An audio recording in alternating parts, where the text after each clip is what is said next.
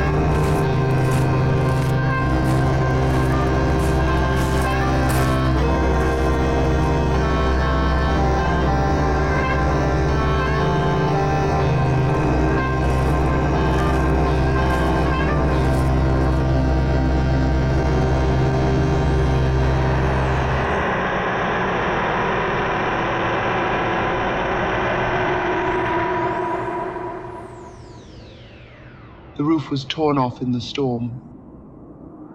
Following the official advice to shelter as close to the house's imagined center and ideally under a staircase, we found in our home, though the center happened to be where the staircase was, it unfortunately lacked sufficient space for anyone larger than a newborn, of which we had none.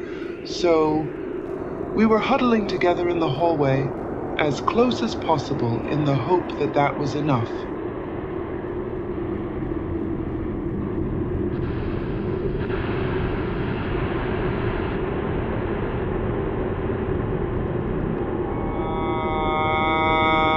As the tempest raged around us, howling winds with their low, rumbling underbelly drew us down into a hazy, uneasy dream, sardined in a familial brine, stewed catfish under a hammered tin roof, until the ceiling yawned open, lid rolling back to reveal the heavens, where a salivating giant, blocking the sun, poised with grinding molars and fish hungry eyes flashing down upon us. Was this intrusive prospector a demon of ephemera? Born in the southerly front, folding over the ridge onto the north, and dying as the whole lot peels away, disintegrating, sucking in its wake a murmuration of flapping debris, an aborted migration abruptly scattered over the neighboring yards.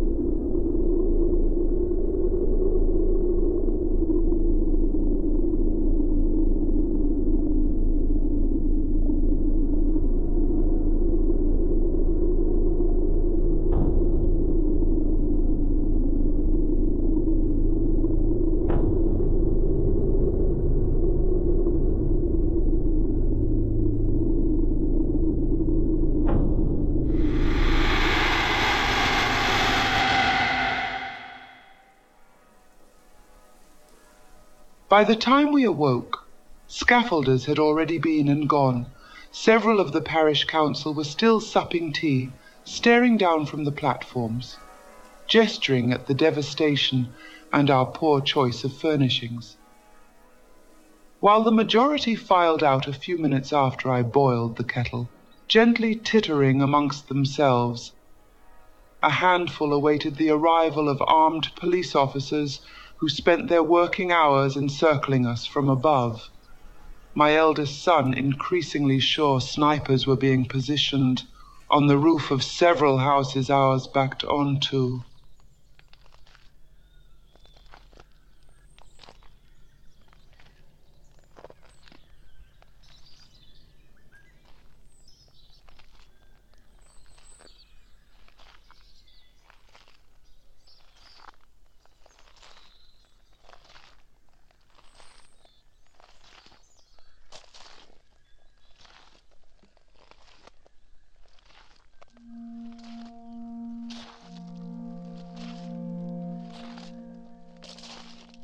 Later, in a flash of recollection triggered by the sudden beam of an officer's torch in my face, I recalled how in my twenties, walking home late, drunk, near where Scotland Yard used to be, some of the roads leading off Broadway were cordoned off.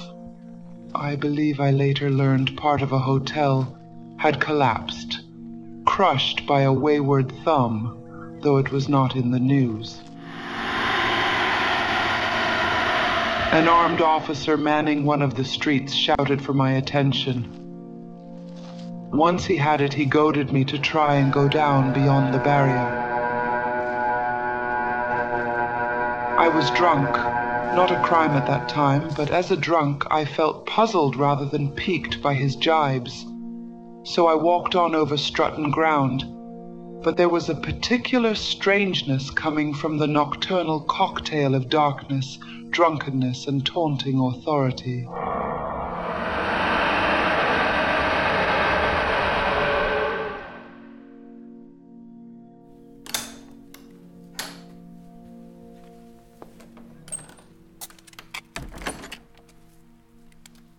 We were allowed to leave the house. The kids went to school, my wife and I to our jobs, shopping, days out family visits.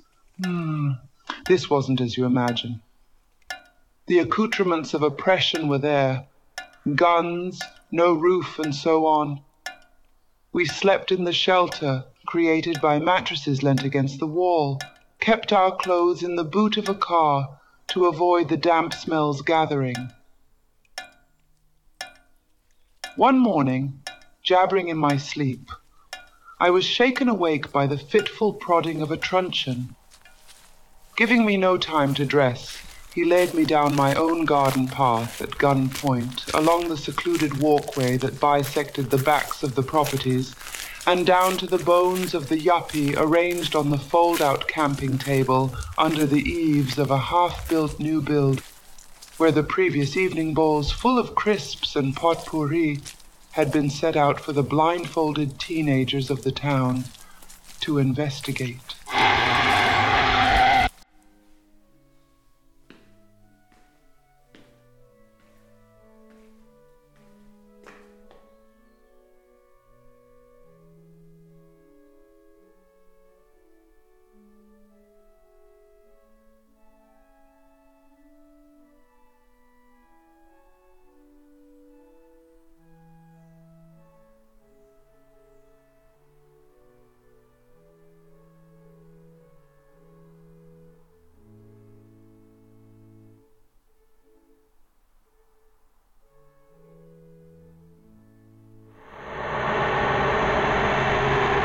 Officer pulled a piece of crumpled paper from his pocket, ironing it out as best he could with a gloved hand.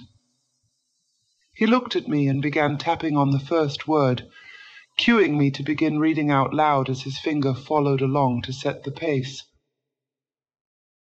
The young, upwardly mobile professional, a genus considered particular to the 1980s, often caricatured and regularly revived since first appearing as fleshy globs on the lens of cognition.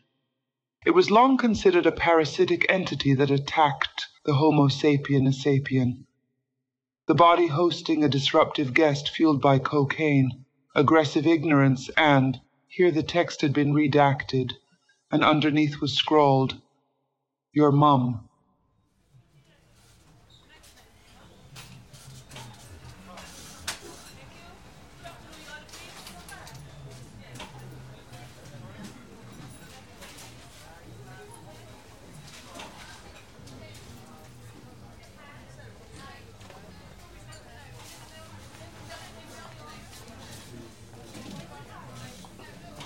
Well, where to begin with all that? Terry pondered at me in the cafeteria at lunch after I'd recounted all the above.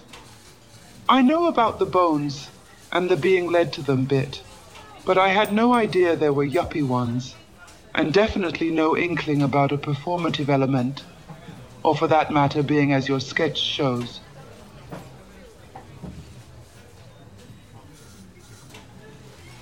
He held up his phone. I mark the ones I've been shown on maps. I pinched to get a wider view, but all of his pins were within a small circle near his home.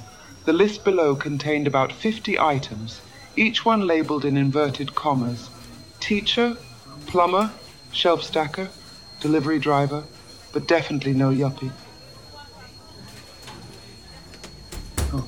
Nice, very organized, I opined. He shrugged.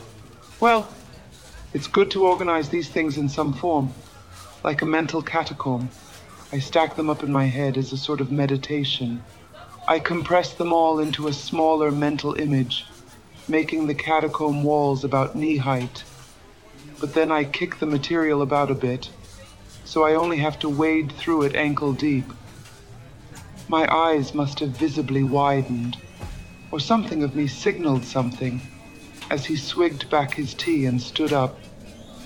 Could I have my phone, please? And could you stop thinking about it as I need the thoughts back too? There you go, I offered, unsure I'd followed his request.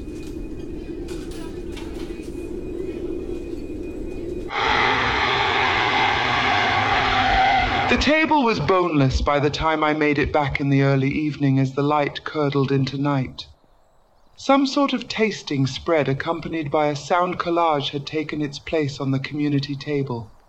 A low rumble rippled the skin of a pensioner's face, the front runner lining up to place their face inches away from the speaker, roped to the table with a stray follicle of the giant's hair, while others queued near bowls of dips, scooping it on their fingers as they tiptoed around the breadsticks and carrot batons trampled into the ground.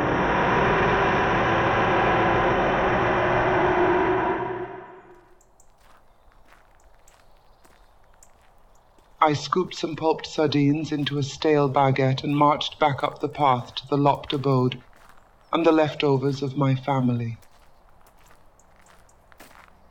Drop the weapon! Someone bellowed through a megaphone. Somewhere above, I heard guns cock, and the giant wince.